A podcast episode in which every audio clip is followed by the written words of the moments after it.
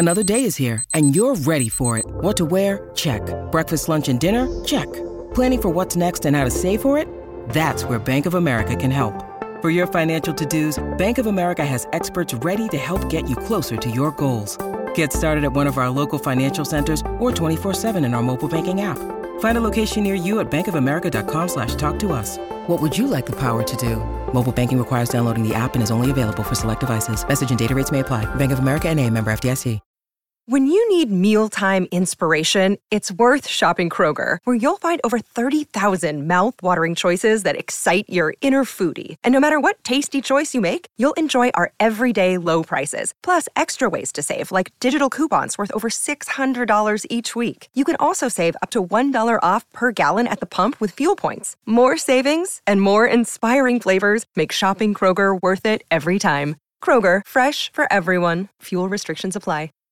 What is going on? This is Jon Loree of Tantric, and you are listening to my weekly mixtape with Brian Colburn. Let's get this party started.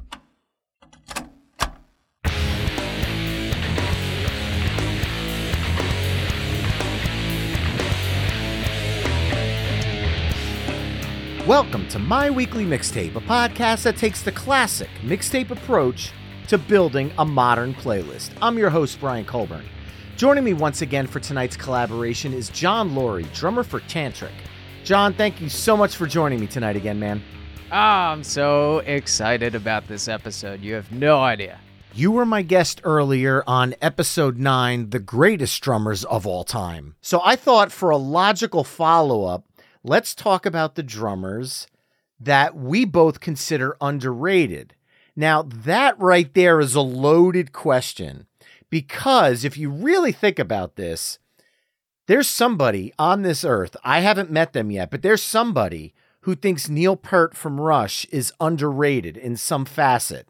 So the word underrated could really mean anything to anyone. So I'm very curious to see where this playlist kind of heads tonight.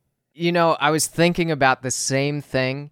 And then I was thinking, you know, with the last episode, we're talking about songs that like any drummer would would definitely say like this is top. This is it. This is you know hot for teacher. If you're doing this sort of podcast topic of best drummers of all time you almost feel like you have to say those songs. And for me personally of course like hot for teacher. But what about all these other drummers that are out there that influenced my drumming or influenced my career in some facet that nobody talks about or those drummers that get overshadowed by someone else in the band that might be the ripping guitar player or the ripping vocalist and it's like oh well then there's this guy. And it's like no but did you listen to this did you listen to this drum track?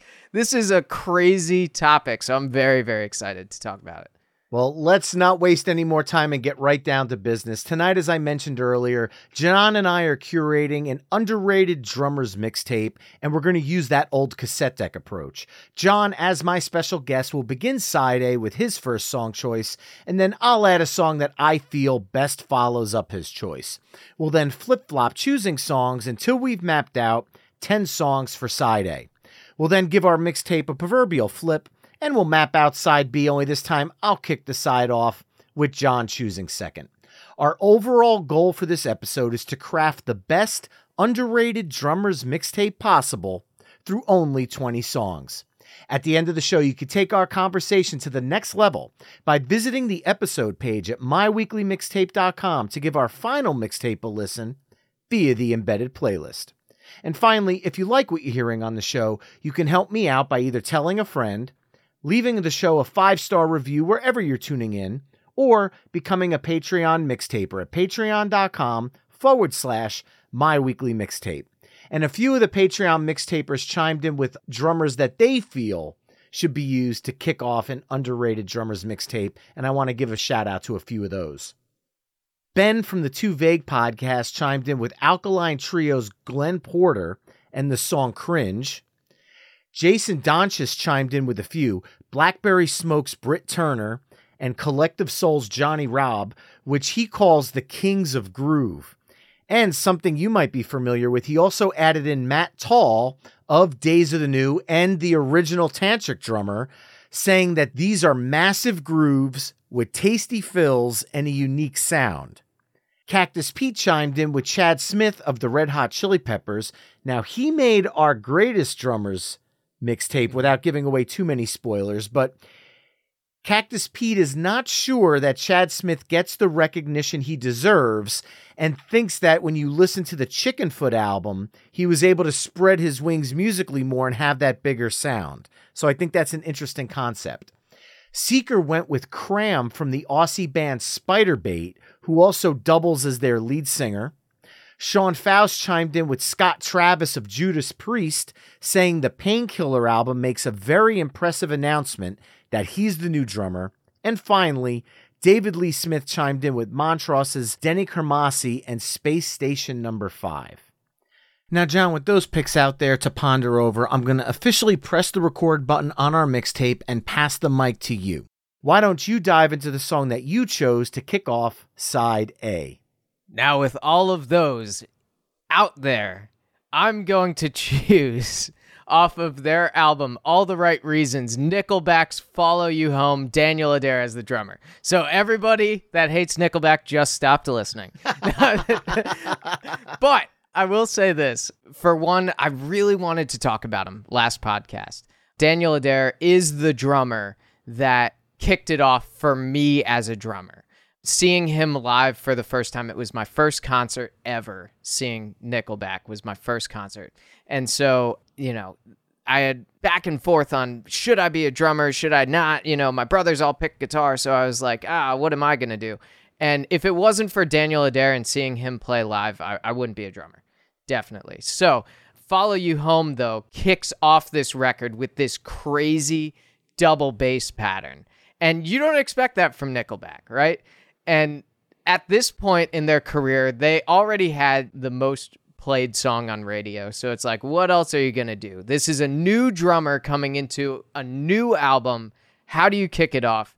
And this song does exactly that. So it's a great groove, it's a great tune, but that double bass intro just solidifies it as okay, this guy can play all the ballads, but he can also do this. So 100% agree on that one. I think I've said before, and I said this on the last Drummers episode Metallica's Black Album had this drum sound that was just so massive and so signature. And I feel like Nickelback in their heavier songs tries to incorporate that really larger than life drum sound. Because when you listen to the opening drums on Follow You Home, it almost sounds like you're in a cathedral with them. And they're just so loud and so big that the song has nowhere to go but heavier from there.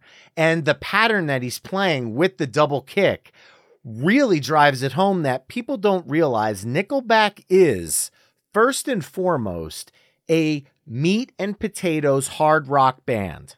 Mm-hmm. And a song like Follow You Home shows that they can do it just as well as any other hard rock band on the planet. But for some reason, the ballads are what give them that whole soccer mom hate that I feel like is truly unjustified. So I love the pick.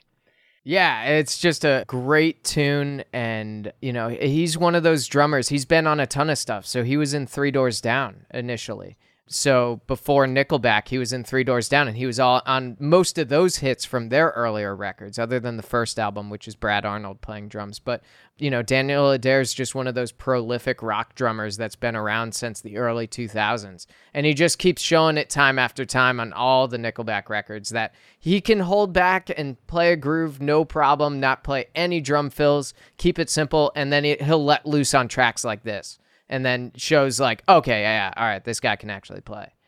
Well, following that up, I want to go with a track two that stays heavy, but has a groove that is undeniable from a drummer that has done so much, yet people don't talk about him as much as I think they truly should.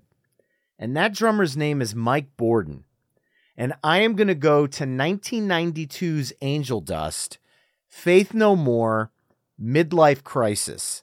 That drum beat is so tribal and so infectious, but the song is heavy. to the point where when Disturbed covered Midlife Crisis, I loved Disturbed, but it didn't pack the punch that the original did. People don't realize Mike Bordin is everywhere. He's played with Jerry Cantrell on the Degradation Trip album. He played with Ozzy. He did the re recordings of Blizzard of Oz and Diary of a Madman in 2002. He did the Undercovers album, Black Rain, Down to Earth. He toured with Ozzy for years. He's played with Korn. He's played with Primus. People don't talk about Mike Bordin enough. And Faith No More is such an underrated band overall. I know they sell out arenas but people don't realize just how prolific this band is.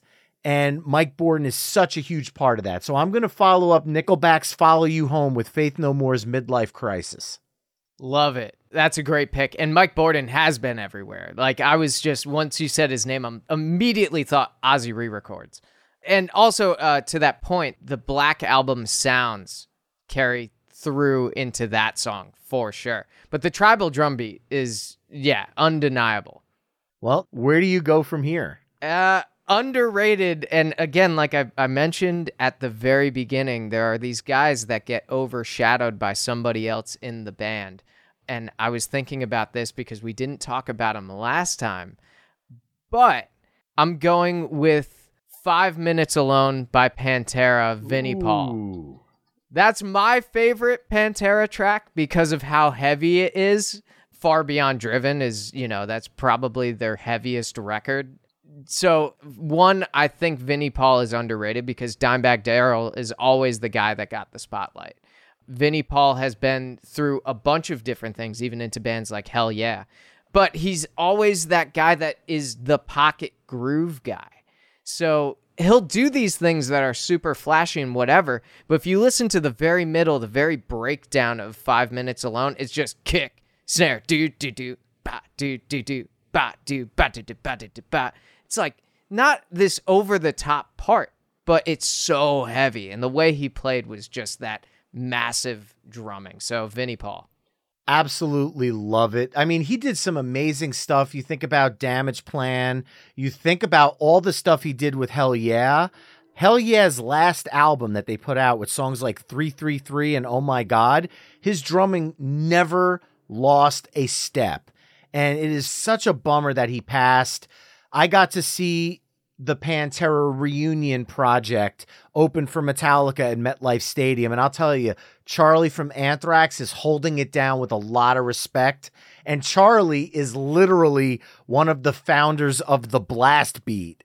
Mm-hmm. So to me, Charlie was like an influence to Vinnie. and now he's paying tribute to him. And you really hear the intricacies of what he's doing in Pantera because some of the stops and the fills surrounding Dimebag's guitars. If you think of a song like Walk with the guitar solo, some of the stops and nuances that he does to let Dime solo over it, it's actually a lot more complicated than the dun dun dun dun, dun riff makes it seem. Mm-hmm. And I'm so glad that you brought him up because he's just such a big part of what I love so much about metal music. And I'm so sad that he's no longer with us. So amazing pick. Yeah, for sure. Well, you used a word when you talked about him. And I have to follow up that word because you talked about groove. And Vinnie Paul brought a groove to Pantera. I am going to go with a drummer that I feel has one of the most undeniable grooves on a hard rock album ever. However, the problems he's had in his life have overshadowed this brilliant drumming effort. And I'm going to go back to 1987 and I'm going to go with Steven Adler from Appetite for Destruction. And I'm going to go with Rocket Queen because when you think about a swagger to the drums. This song has such a groove to it that even when Matt Sorum joined, and Matt Sorum is another drummer that could be discussed at some point tonight because of the stuff he did with the Cult, Velvet Revolver, and with Guns N' Roses. But when he played Steven Adler era songs, they were extremely tight. perfect for the Use Your Illusion tours. But the groove was slightly missing. And every time I watch Guns N' Roses perform now, even the drummer they have with them now does a fantastic job. But there's something about the nuances that Steven brought to those songs that I think make Appetite for Destruction the classic album that it is. So I am going to follow up Pantera and Vinnie Paul with Steven Adler, Guns N' Roses, Rocket Queen. That's a great, great choice. And I, have been thinking about it because I've had kids that, um, you know, they want to learn, you know, Welcome to the Jungle or, or whatever. And so many of those grooves off of that record were so hard to replicate live because it's not him. It's not the guy that wrote it. You know, Matt Sorum did a great job, like you said, and for a number of years. But those grooves that he created for those songs are undeniable. And there is one part though, uh, we we talked about it beforehand, not uh, uh, off camera. We talked about it with those moments where you're like, did he mean to do that? At the very beginning of Sweet Child of Mine, he starts on the hi hat and then goes to the ride. Yep. Ha- like uh, first note in, and I'm like, was that intentional or not?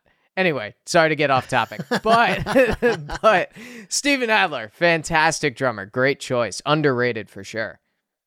Well, now following it up, what do you got? I like all these choices, and we've kind of gone to a. We started like pretty darn heavy, and then worked our way, you know, uh, to the lighter side. This one came to me very last minute, but I'm gonna go with Steve Smith from Journey on separate ways. Ooh. We didn't talk about Journey last time, and it's very rare that anybody even brings up Steve Smith. But listen to this song. The drum fills in the very middle or towards the end of it, that whole drum break section, that thing is nuts. And that fill going into the second chorus, the ba da ba da ba da ba da ba. Someday love will find you. He's playing all of these crazy fills throughout it, but that chorus is just straight kick, snare, kick, snare, kick, snare, driving the whole show. You know, he's been prolific on a ton of other Journey tracks, you know, but I feel like this one really showcases all of his drumming. And let's just be honest when people think Journey, they think of Steve Perry or Arnel's voice because that's kind of a signature. They think the opening piano to Don't Stop Believin', and then you automatically go to the guitar sound. I mean, that is Journey. Neal Schon. And but you don't think about the fact that these drums, Journey was a progressive band in the 70s, and there the timing and the complication in these drums, even though the songs don't necessarily give off the complexity that is happening, the nuances, like you talked about, really shine through. Yeah. And I think following that up, I'm going to go even a little lighter than Journey, but with a band that I'm nervous. I'm actually nervous to say this one because people are immediately going to yell and they're going to go, oh, come on. He should have been included on the greatest drummers. And I agree. Yeah. However, when you're in a band and the bass player and lead singer is Sting, you are overshadowed. And Stewart Copeland is one of the greatest groove, punk, rock, reggae, jam, whatever you want to call it, drummers that I have ever heard. He makes the police an already excellent band better. And the song I'm going to go back is off of 1979's Reggatta de Blanc, and I'm going with their massive hit Message in a Bottle. Most people don't think about what's happening in drums in that song because you're so fixated on the lyrics and the guitar work. His drumming in that is insane. It's obscene what he's doing in that song, going from double time and the random hi hat bells that he's ringing in the middle. Like he is flailing around that drum kit like Animal from the Muppets, yet he never overplays the song. Yeah he knows exactly how to play for the song, but still keep it complex and nuanced. And that thought process is why he had no problem stepping into Oysterhead with Trey Anastasio and Les Claypool and making that so unique because he could follow those guys who are top tier in terms of where is their mind going musically he's able to keep up with it. And to me no matter how amazing he is and how he should be included on every best drummers list i still think he's underrated. I 100% agree. Because you got to approach it from a couple different angles, but to the average listener, if you asked anybody outside of the music world, like, "Hey, do you know who Stewart Copeland is?" They'll go, "I don't, I don't know." If you say who's Sting, they're uh, the guy's one word. That's his name. It's just Sting, right? Yeah. So it's like you're you're not going to get as many people recognizing Stewart Copeland outside of the music world. Now, to drummers, to me, growing up, a funny story about Message in a Bottle. I had to learn that song note for note because I had a drum teacher that we were going over a bunch of songs like that and and some police tunes and uh, message in a bottle came up. So i like kind of like half-heartedly played it at home. I'm like ah, i kind of got this groove. Here we go. It's message in a bottle. Like you know who cares right? It's it's not going to be that hard. And then i came in and played it like the next week in my lesson and my drum teacher's like nope nope totally wrong totally wrong. And i was like what do you mean? Like, I'm kind of doing it, right? And he's like, no, we're going to learn this thing note for note. And we did. And I didn't realize how much was going on in that song until I broke it apart. Stewart Copeland's a reggae drummer Yes. at the end of the day. He's a reggae drummer that knew how to play punk rock of the time. So it's like doing that and adding that into a song like Message in a Bottle or any of those other police tunes. You don't realize that the snare and the bass drum in reggae music land together. So it's like one and a two and three and four and there's never a bass drum on the one. So Stewart Copeland was the king of adding that into music that should have had that bass drum on the one. So uh, message in a bottle, great choice. All right. Well, what do you got to follow that up with then? Because now we've gone from like heavy and we're kind Yeah. of trickling this set list down here falling. on the side. I had two for this slot, but I have to bring him up because again, it's like, how could you not say him in the first episode of Greatest Drummers of All Time? And in my heart, I was sad because we didn't talk about him because he is like the second biggest influence on my my drumming. But Bill Ward from Uh-huh. Black Sabbath, Symptom of the Universe off of Sabotage. Listen to that drum track. I like I can't pick a Bill Ward song, a favorite Bill Ward drum song cuz it's too hard. But if you want to look at his chops as a drummer, Symptom of the Universe is the song that I'm still working out to this day because it is so fast and so complicated. And he takes these long drum breaks over top of Tony Iommi's ba ba ba, and he's just doing these crazy rudiment drum fills over his kit all throughout it, and then straight into a do ba do ba do ba straight groove. I love Bill Ward. He's one of my favorite drummers of all time. And, you know, I was so sad that we didn't put him on the greatest drummers list. But I do think because of Ozzy and Tony Iommi, he doesn't get the credit that he deserves. Bill Ward is one of those drummers that, I mean, Black Sabbath invented or was part of inventing heavy metal music. And just think about the title track from their debut album, the song Black Sabbath. The way that he's using drums to almost give off a horror vibe, the rolls and the fills, where they're not on the beat, but they're meant to be like swells with Ozzy's vocals. Think about at the time when this album came out, there was nothing like that at all because it was heavy, but there was this tinge of psychedelic in it. But then there were these creepy lyrics. And then when they got heavier and heavier, there was just something about his timing. He's a human metronome, for one. And mm-hmm. then on top of that, just some of the unique complexities that he brought to songs, making the drums musical. For example, War Pigs. Mm-hmm. How often is a hi hat a musical instrument? Where and, Yeah. and, and, and, you, you know what I mean by that. Obviously, it's a musical instrument because it's the hi hat, but played in a musical sense because I don't care who you are. If you walk up to somebody and be like, hey,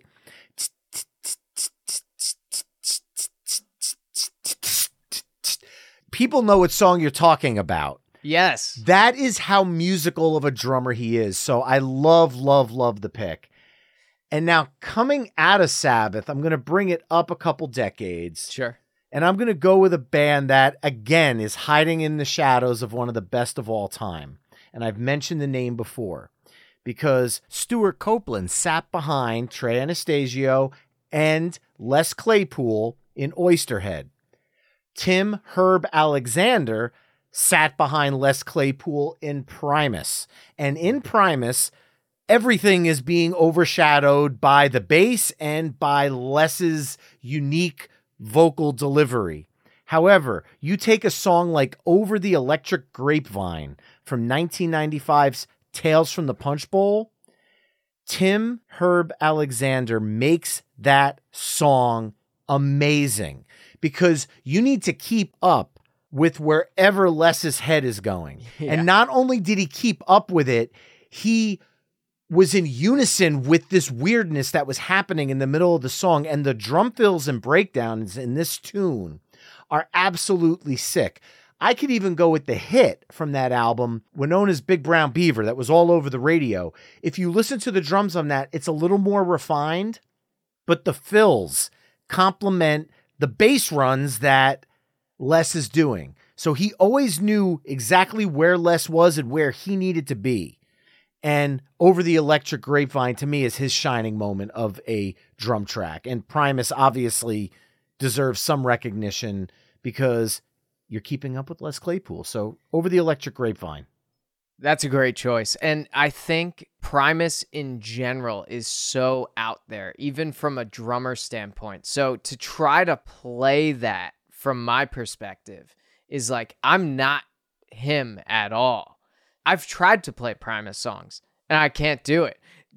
Also, to your point, how often is a instrument like a hi hat, a musical instrument, the ride bell on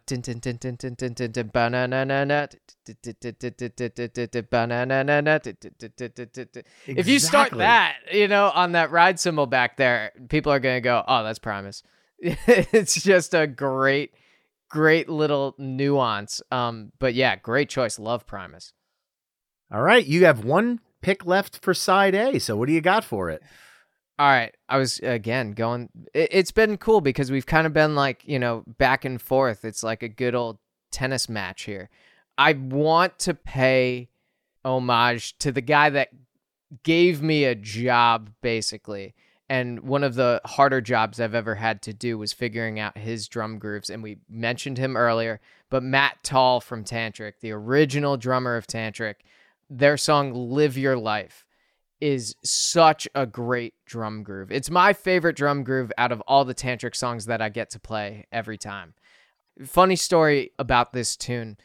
I learned it when I was going out with the guys the first time and I was like, yeah, I've got this groove. All right, cool. It's an interesting hi-hat pattern. I'm like, I think I got it.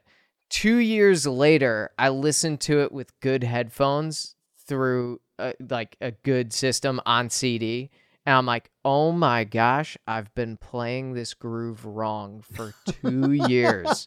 and it's the, the littlest nuance on the hi hat. I was doing like 30 second notes, he was doing 16th note triplets on this part.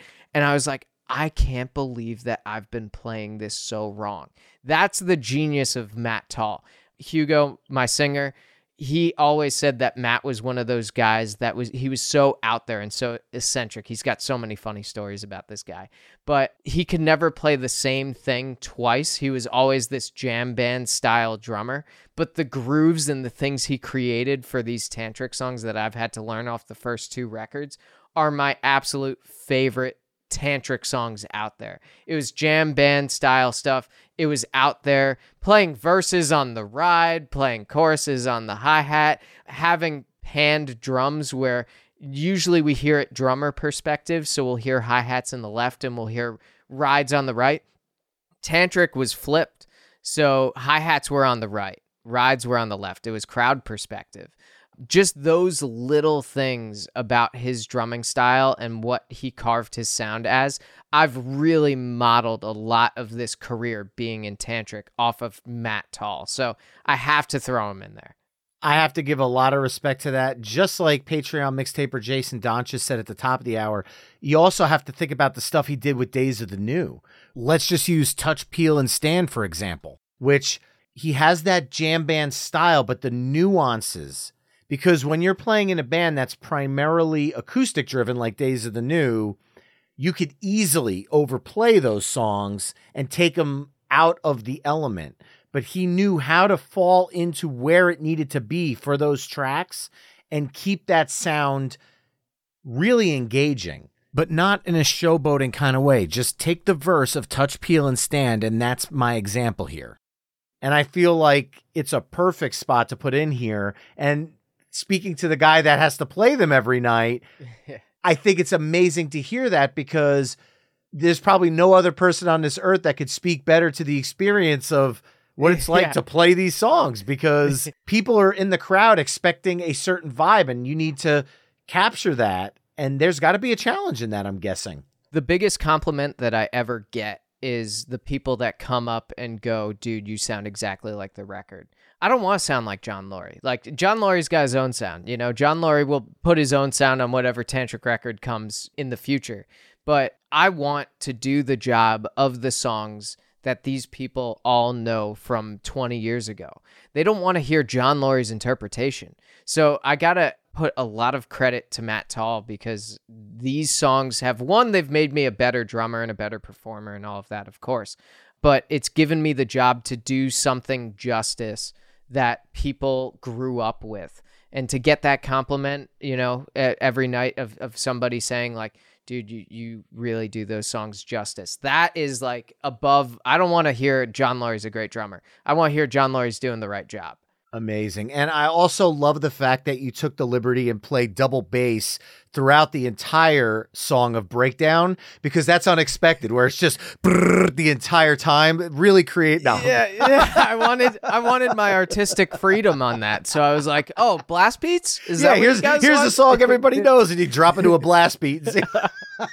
yeah, see, if I was if I heard that, I would go like, "Man, why you got to show off like that?" You know? it's like I don't want to hear that. If somebody were to come into, you know, and do any sort of song by another drummer, it's like you got to do it right, you know, whether or not you're better than that.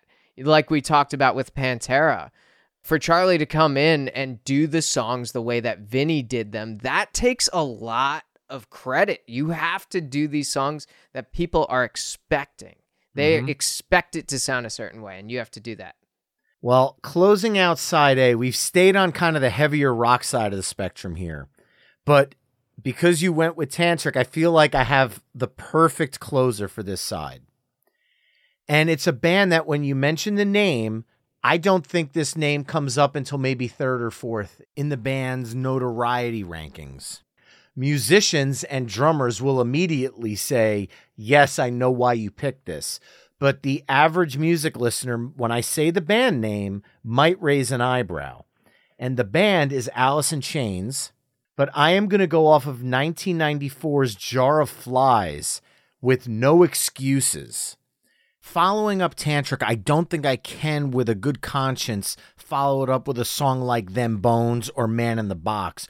But No Excuses checks off all the boxes that musically flows from Tantric into Alice in Chains, as well as kind of across this entire side of a mixtape that we've made here. But Sean Kinney's drums in that track, where it's, you know, doom, it's so rhythmic that Jerry Cantrell's acoustic guitar, and then you have the two part harmony that Alice in Chains is just known for. I mean, that is probably the number one thing people think about is Lane and Jerry Cantrell's vocals harmonizing over each other. Yep. But you take any other type of beat and you put it into No Excuses, and that song's not a hit. Sean Kinney is definitely an underrated drummer, and that's what I'm going to go to close out side A. Love it. I had a Alice in Chains song on my list. I had Sean Kinney on the list. I had Wood, but that's just because I love that drum intro. And again, he was the type of drummer where he was busy enough, like you were talking about with that song specifically. It wasn't that he was just keeping a straight groove, but he was adding his flair into it, but it never overshadowed. It never took the spot of like, oh, you're just listening to Sean Kinney's band. You still like were like, oh, Jerry Cantrell, you know, Lane Staley. You're thinking those two guys.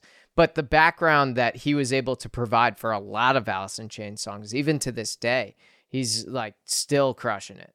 Yeah, Wood was also on my list, but I think coming out of Tantric, I just feel like from a musical standpoint, No Excuses has a little bit more of a vibe to kind of close out in sure. in ti- you know, starting with Nickelback. I just felt like No Excuses was a better bookend Love on it. this instance, but Wood is an incredible song.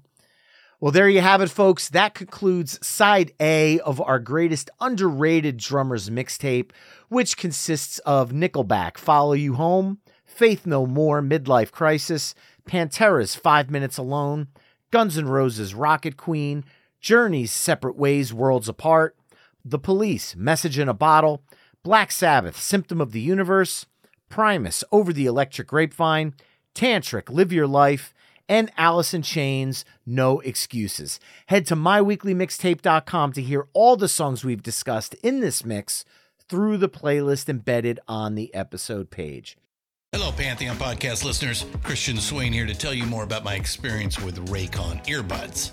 Our family now has three pairs of Raycon earbuds around the house, and my wife just grabbed a pair of the Headphone Pros to replace some headphones from a company that was double the price. And yes, she loves them. Now, if you haven't pulled the trigger on a pair of Raycons, or even if you have, but you're in the market for another pair because they're just that good, well, now is the time to check them out because they just launched their upgraded model of the best selling everyday earbuds. With Raycon's upgraded everyday earbuds, now you also get active noise cancellation, ergonomic design, and multi point connectivity that lets you pair with two devices at once. New quick charge function, three customizable sound styles, plus awareness mode. Available in a variety of vibrant new colors to complement any and all skin tones. I even have a pair of earbuds in a cool green color. I have tried just about every earbud known to humankind, and these Raycons are fantastic. Seriously, if you've been wanting to check out Raycons, there truly is no better time. You're going to ask yourself why you didn't check them out sooner, and Raycon offers a 30-day happiness guarantee. So, what are you waiting for? Go to buyraycon.com slash Pantheon today to get 20% off your Raycon order, plus free shipping. That's right, you'll get 20% off and free shipping at buyraycon.com slash Pantheon. Buyraycon.com slash Pantheon. Now, Jon, before we flip things over and start side B, it's been a pretty busy year over at the Tantric camp. And now Tantric is a part of Creed's Summer of 99 cruise, which is on sale right now. More importantly, have you ever played drums on a boat before? yeah, I, I, mean, first off, it's my first cruise that I've ever been on. Never been on a cruise my whole life. So Uh-oh. to go, uh, yeah, I know, I know. It's like, oh, hey, where's Jon? We're supposed to be playing right now. Oh, he's over the side barfing. so, but no, I, I, when I got this call, I said, no way. Like, first thing, you know, Creed we've played with Scott Stapp a bunch and years ago when we were playing together, I approached Scott and I was like, "Hey man, you know, this is a great package. It was us, Hinder, Drowning Pool and Scott Stapp." And so I was like, "We should do this more often." He's like, "You know what? We should do this more often." I was like, all right. So then this Creed thing came up. I was like, I'd like to hope that I said something that was like, hey, Tantric's still here. But yeah, I am just beyond blessed to be a part of this. It's Creed, Three Doors Down, Vertical Horizon. It's just like a bunch of groups that I grew up listening to from the early 2000s. And I don't know, there's really no words. And then we got picked up for a second cruise. So, right after those five days on that first cruise with Creed and Three Doors Down and us and everybody else, then we go two days off and we have to head to Orlando. And then we pick up the same Cruise again, slightly different lineup. Daughtry's on it, and uh, a couple other bands like Jimmie's Chicken Shack hops on, oh, nice. and so Yeah, so all of these bands are coming back and it's all these it's like one big nostalgia trip. But I, I could not be more excited. And with that, we're hoping to bring a new record on the horizon and hoping to do some recording going into October and such. So it's like things are moving, things are happening. I couldn't be more happy. Awesome. Well, I'm going to give you one bit of advice. If you happen to have one of the sets that are outside on a cruise ship, you probably won't have an overhang. So my old hard rock band 20 years ago opened for Zakk Wylde's Black Label Society at the Stone Pony on the summer stage. And our drummer made the mistake of putting suntan lotion on his forehead before we went on. And in the middle of the first song, it leaked into his eyeballs. And he basically spent the whole song screaming. He kept the beat the whole time. So kudos to him for that. But that song was never more intense. He was hitting the drums like he wanted to murder them because his eyes. So at the end of the song, a bottle of water flew over my head up to him. He caught it, poured the whole bottle of water over his face, looked at us and gave us the thumbs up and just said, Go, keep going. So don't put any suntan lotion on above your cheeks. yeah, that's it. That's it. I'll just burn from the top. Yeah, there you go. it. Oh my gosh, that's too funny. Well, I am looking forward to hearing more about this cruise. We'll let people know at the end of the episode where they can find out more. Now we're going to flip over to side B and kick off our underrated drummers mixtape. And when I think about classic drum songs, I've said a million times over on this show, I know I've beaten it to death, but the Cars self titled album is my favorite album of all time. And when people think about the Cars, they think about Ric Ocasek, his vocals, his production, Benjamin Orr, his vocals, his bass playing, Greg Hawkes, the keyboards. You talk about Elliot Easton's tasty guitar riffs, but behind all of that, the dr- the iconic drum sounds of David Robinson. And I'm going to go with because we're starting off side B, I'm going to go with the song that starts off side B on my favorite album of all time from 1978's The Cars. I'm going with the track You're All I've Got Tonight. Now, I've said this before on the show. The drums he plays on this song are absolutely thunderous. In the 1990s, for the Bullet with Butterfly Wings CD single, Smashing Pumpkins covered this song. And it introduced a lot of 90s kids to this song. They didn't know it was a Cars cover. As soon as I heard the drum beat, I'm like, oh my God, they're doing my, one of my favorite Cars songs. I respect Smashing Pumpkins version, but it will never be as heavy as the Cars because David Robinson's drum sound on that track is just another level. If you play it on a good stereo, the walls shake just from the drums. Mm-hmm. And that to me really says all I want to say about it. So, starting off with a little bit more of a classic rock tinge here David Robinson, The Cars, You're All I've Got Tonight. Yeah, David Robinson. I was going to say the Modern Lovers comes to mind as well. But I mean, the Cars, yeah, again, you don't think about him at all. He's very much a background drummer, but thunderous for sure and uh great choice to kick it off. I don't know. Um cuz now you went with the classic rock thing, which is fine. That totally works. All right, I'm to pick somebody that was on your show that I loved the episode for and we talked about him previously off camera. But Huey Lewis and the News, you think about Huey Lewis. You don't think about anybody else. But Bill Gibson on one of my favorite songs ever is Couple Days Off. That is a great drum song. The only thing I want everybody to go and listen to is the very middle of the song with that drum fill. Ba ba do ba ba ba da ba do ba. The way they go into the solo section is fantastic. It's when I first heard it, I'm like, are you kidding? This is a Huey Lewis and the news song? Because everybody thinks about him as, you know, well, nobody thinks about him. That's why he's on the un- underrated drummers playlist. but at the same time, it's like he had to do such a job of being the background character to a front man and being a part of the news. And then to do a track like this, when I first heard it, I was like, no way.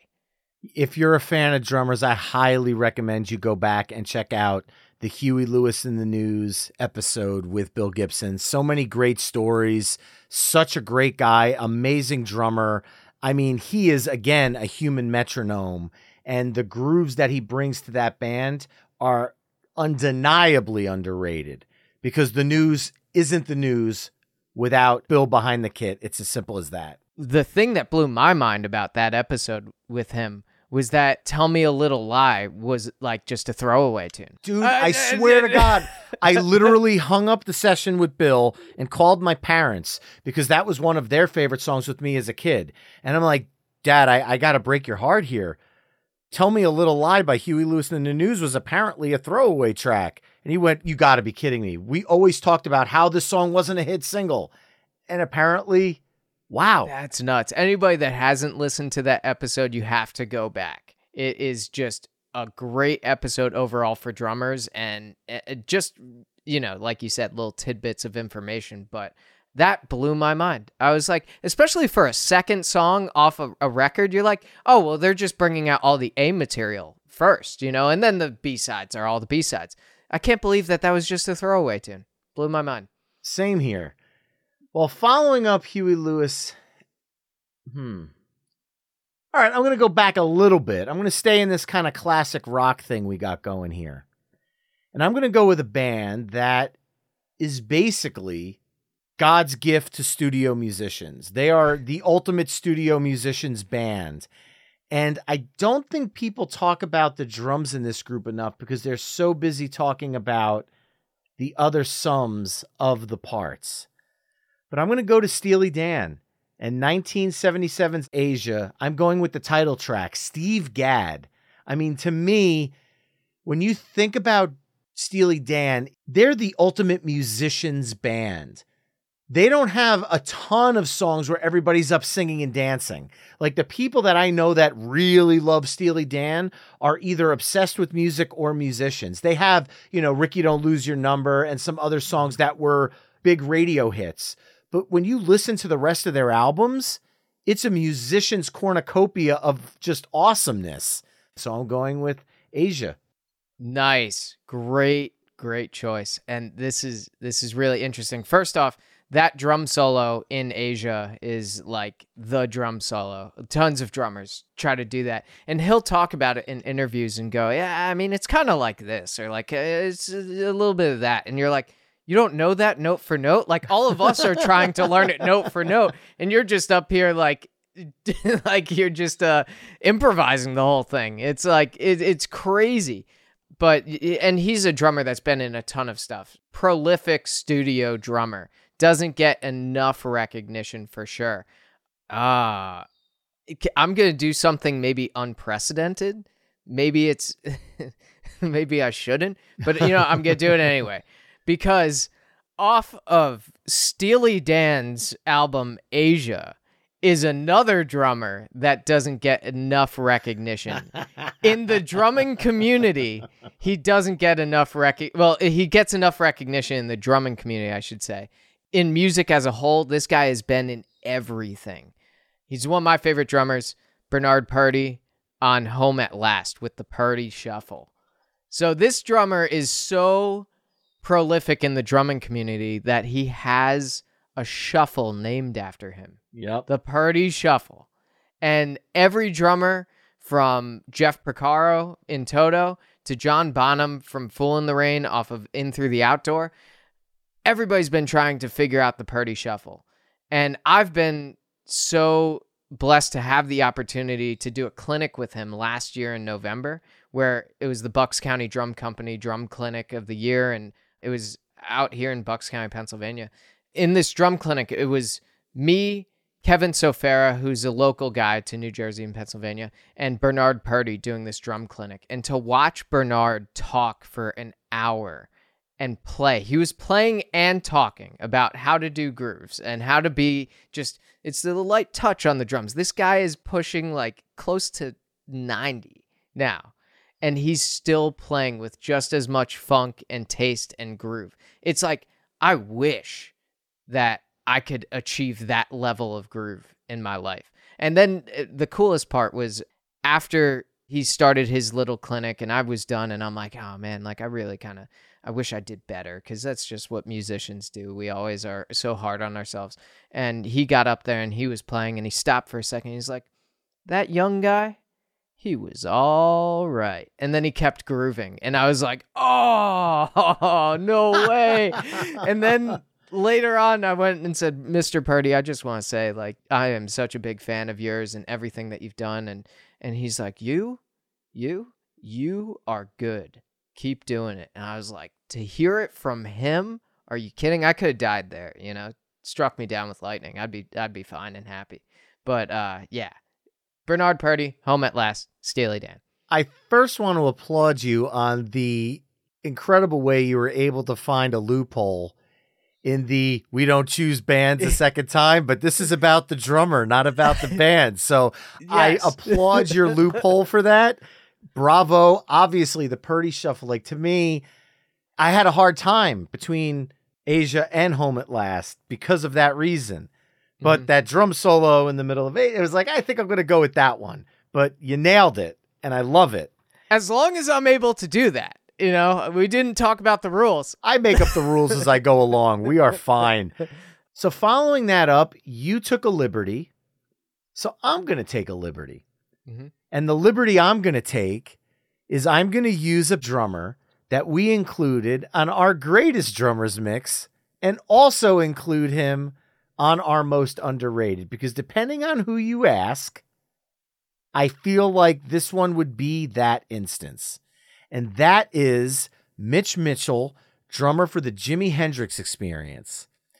When you're behind Jimi Hendrix, who's the greatest guitarist of all time, arguably, you need to bring something unique and special to the table.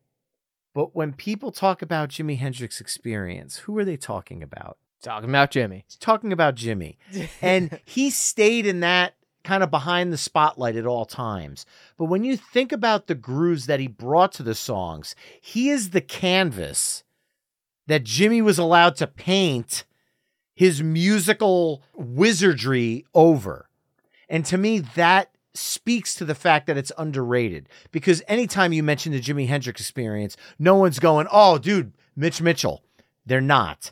And they should be because without that iconic drum beat, Manic Depression is not the song that it is. I've seen bands cover this song. They don't capture the groove, they don't capture the uniqueness about the song. I did have the chance to catch the Experience Hendrix tour when Mitch Mitchell was still alive. I want to say it was back in 2007.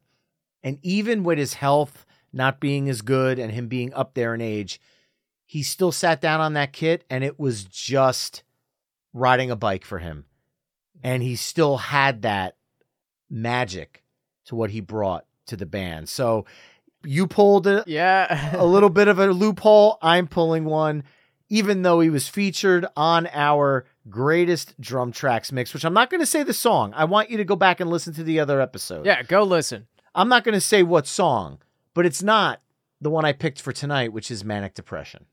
Manic Depression's a great track. And that, to your point, exactly what you were saying, he is so overshadowed by such a guitar monster. You know, he's just that's Jimi Hendrix. It's always going to be Jimi Hendrix. But he was such a jazz drummer too because there was no rock yet. They were inventing it at that time. So all of his fills were these like tasty jazz licks around a straight feel.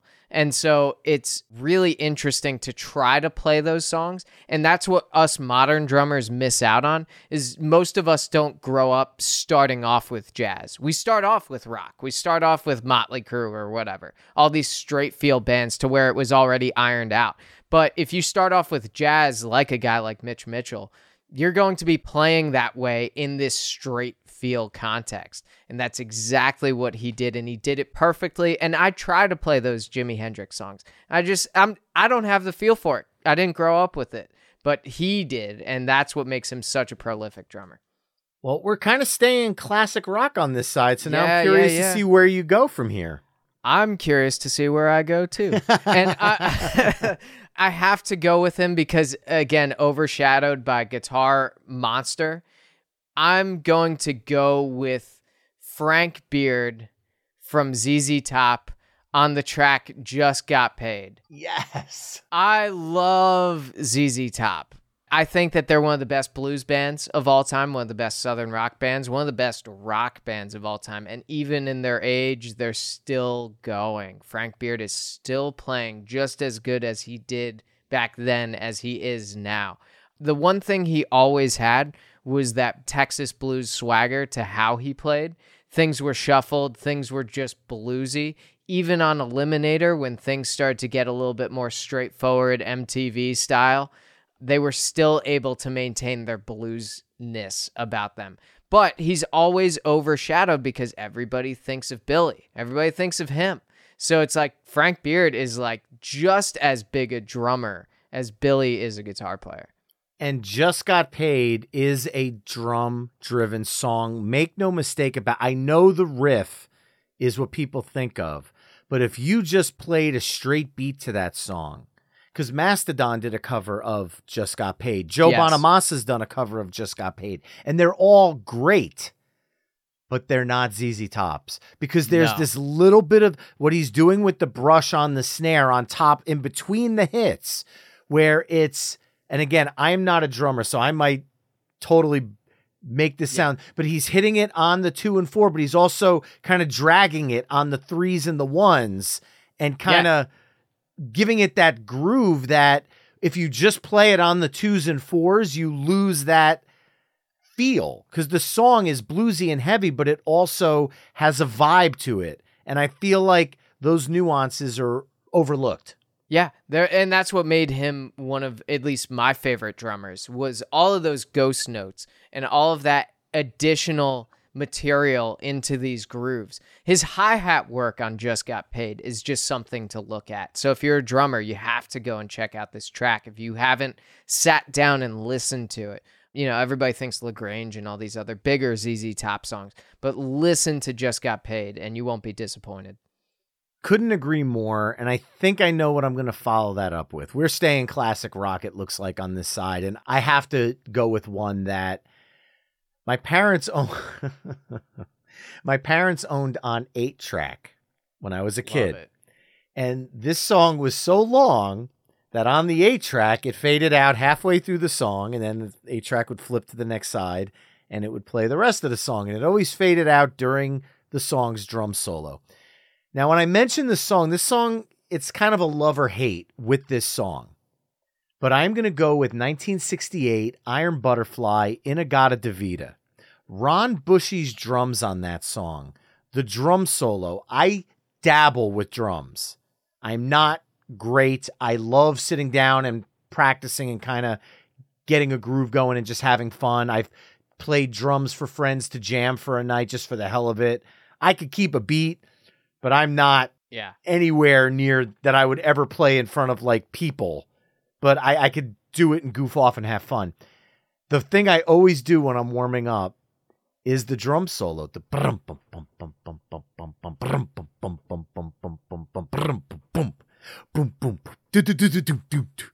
and it's this weird tribal drum solo in the middle of this psychedelic acid trip of a song mm-hmm. where halfway through the tribal beat, he starts adding the cymbal in where it's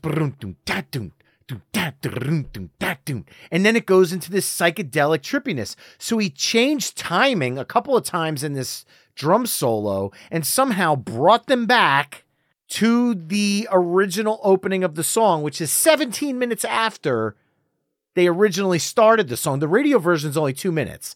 So you can't listen to the radio version because you're not getting mm-hmm. the Ron Bushy experience. You need to listen to the full length version. And that's the version I'm going to include on this playlist. But the timing changes. There was not in 1968 and 1967, probably when they recorded this, they didn't have the tools we have now.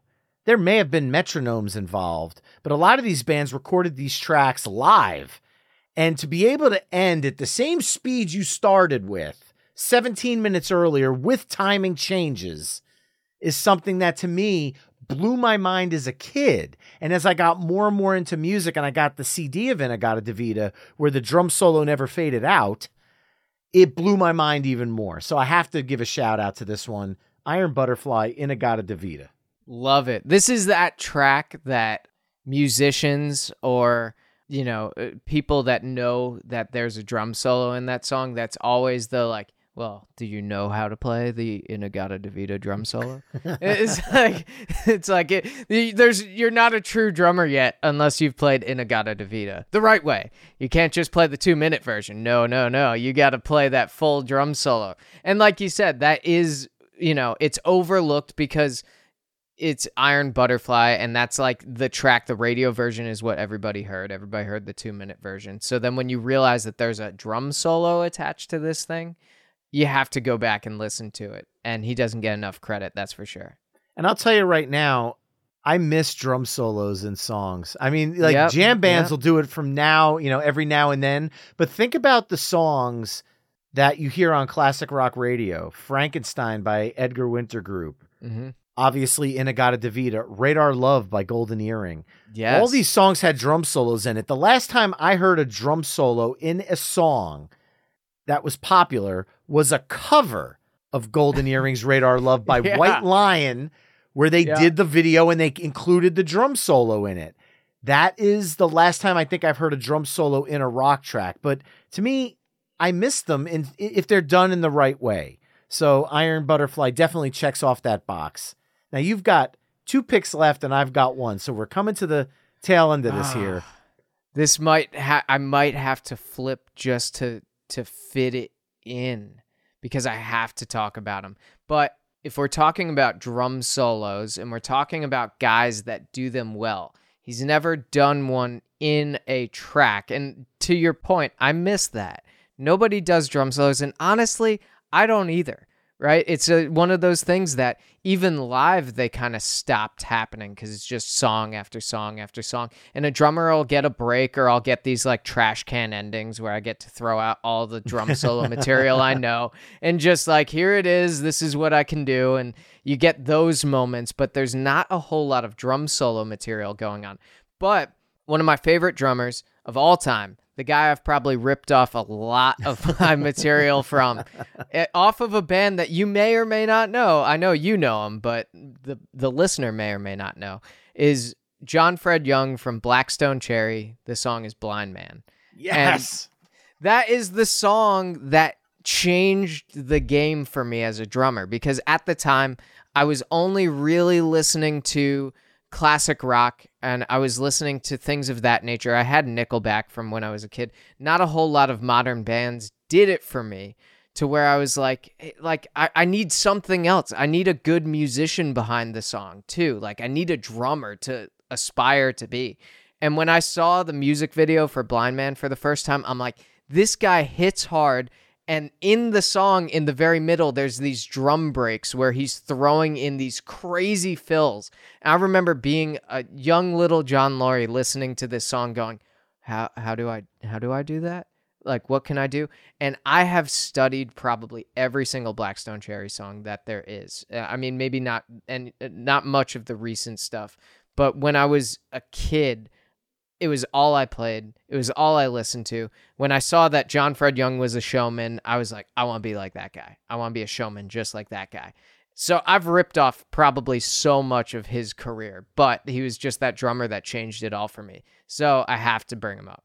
Absolutely love it. You scooped me on the band and the song because that Wow. middle part, the like I can't even do it with my mouth.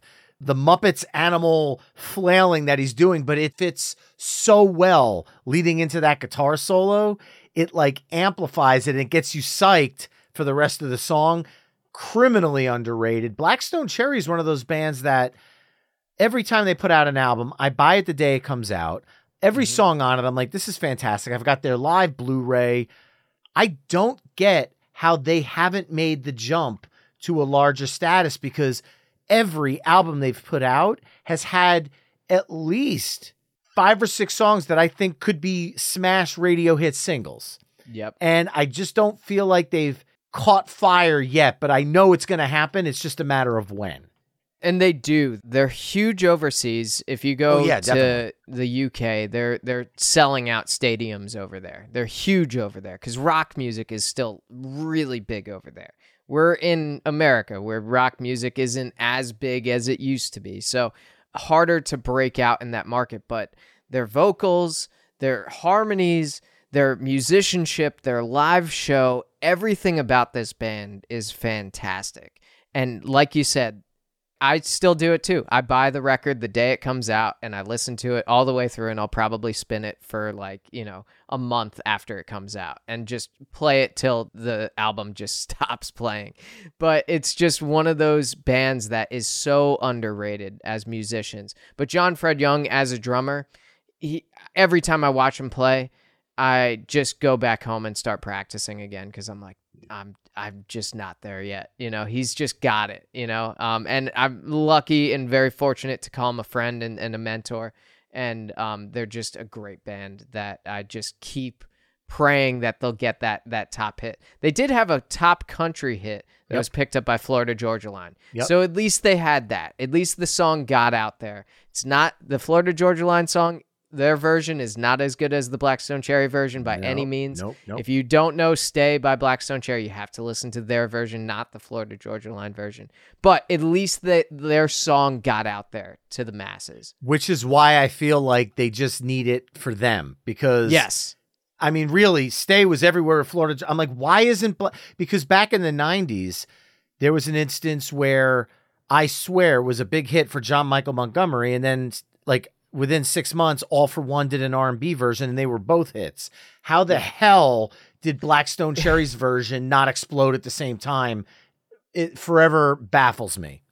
Yep. So they have a touch of southern rock to them. So for my last song, I am going to go back to classic rock, but I'm going to touch on the southern rock that Black Stone Cherry brings to their music.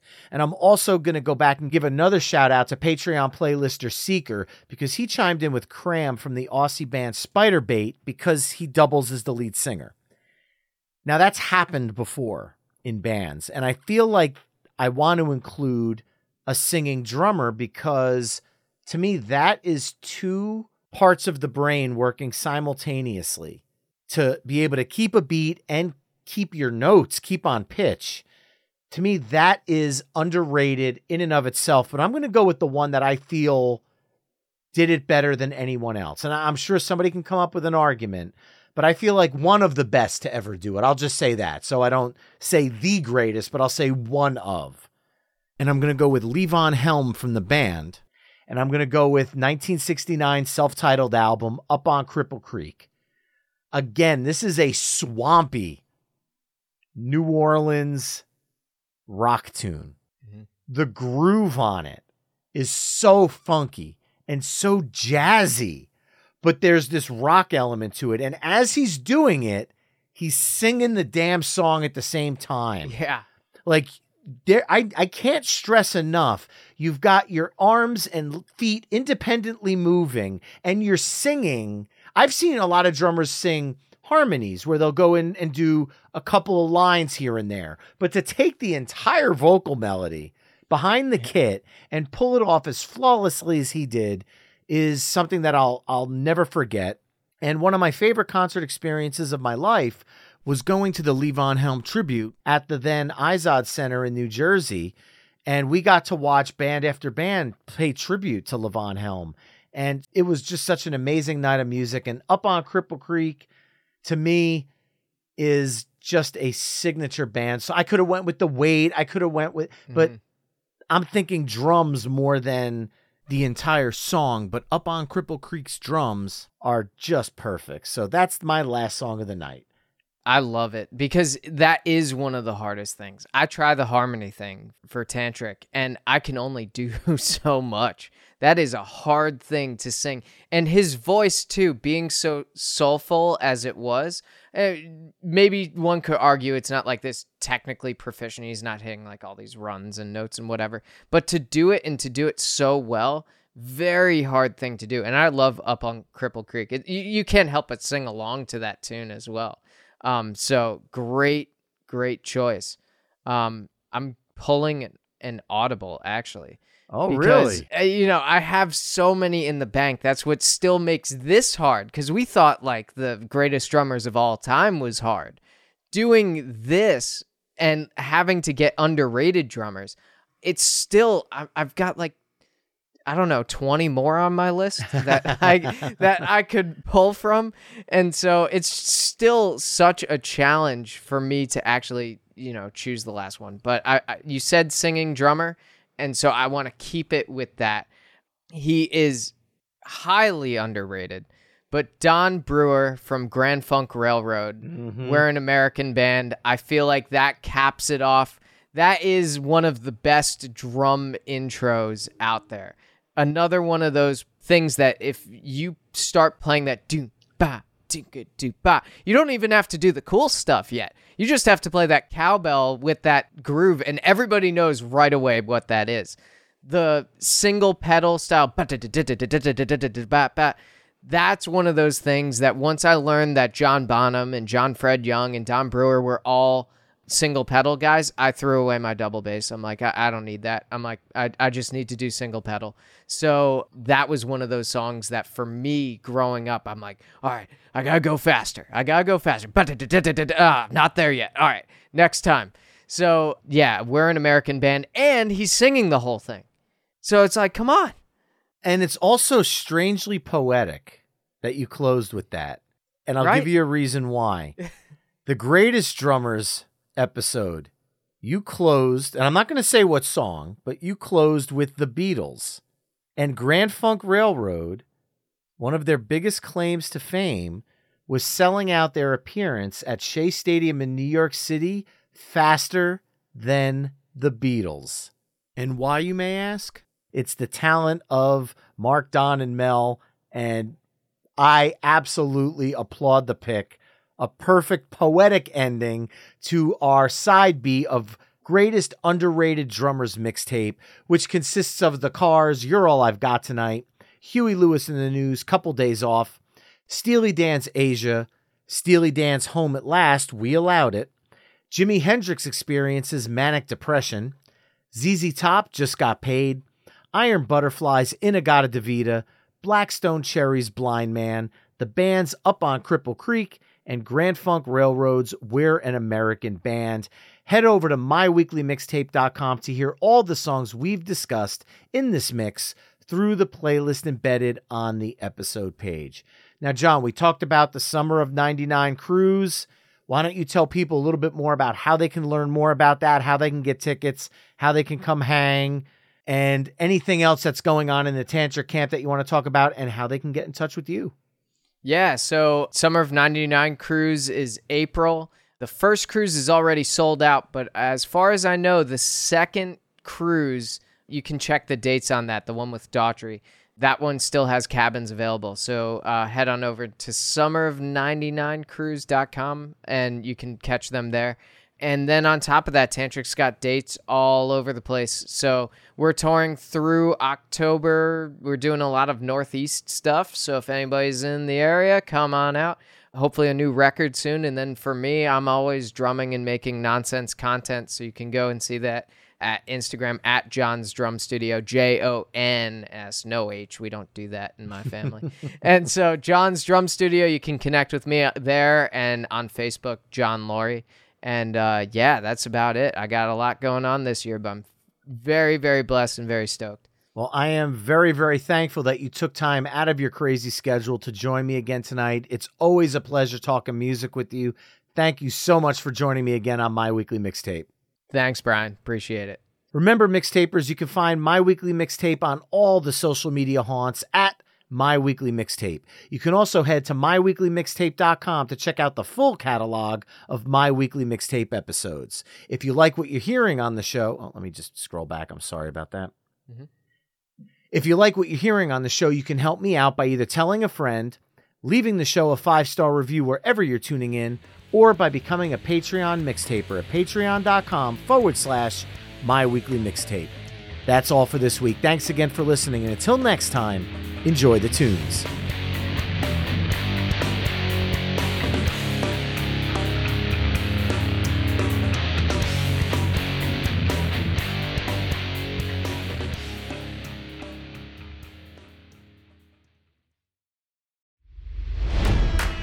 It's NFL draft season, and that means it's time to start thinking about fantasy football. FantasyPoints.com features industry leading experts and prognosticators using proprietary hand charted data to help you score more fantasy points. FantasyPoints.com is the place to go for whatever kind of fantasy football you play. Whether you play fantasy football, daily fantasy sports, or do a little bit of everything, Fantasy Points has the meticulously researched content to guide you to victory. And why wait for the fall? Fantasy Points also covers the new spring football league, the UFL. Join the guru, John Hansen, Scott Barrett, Joe Dolan, and other massive names in the fantasy football universe with an exclusive offer. Use code Pantheon for 15% off any fantasy points package, including the all in package, with access to every article, tool, and data nugget that Fantasy Points has to offer. That's fantasypoints.com and code Pantheon for 15% off at Fantasy Points. Fantasypoints.com, code Pantheon. Score more fantasy points.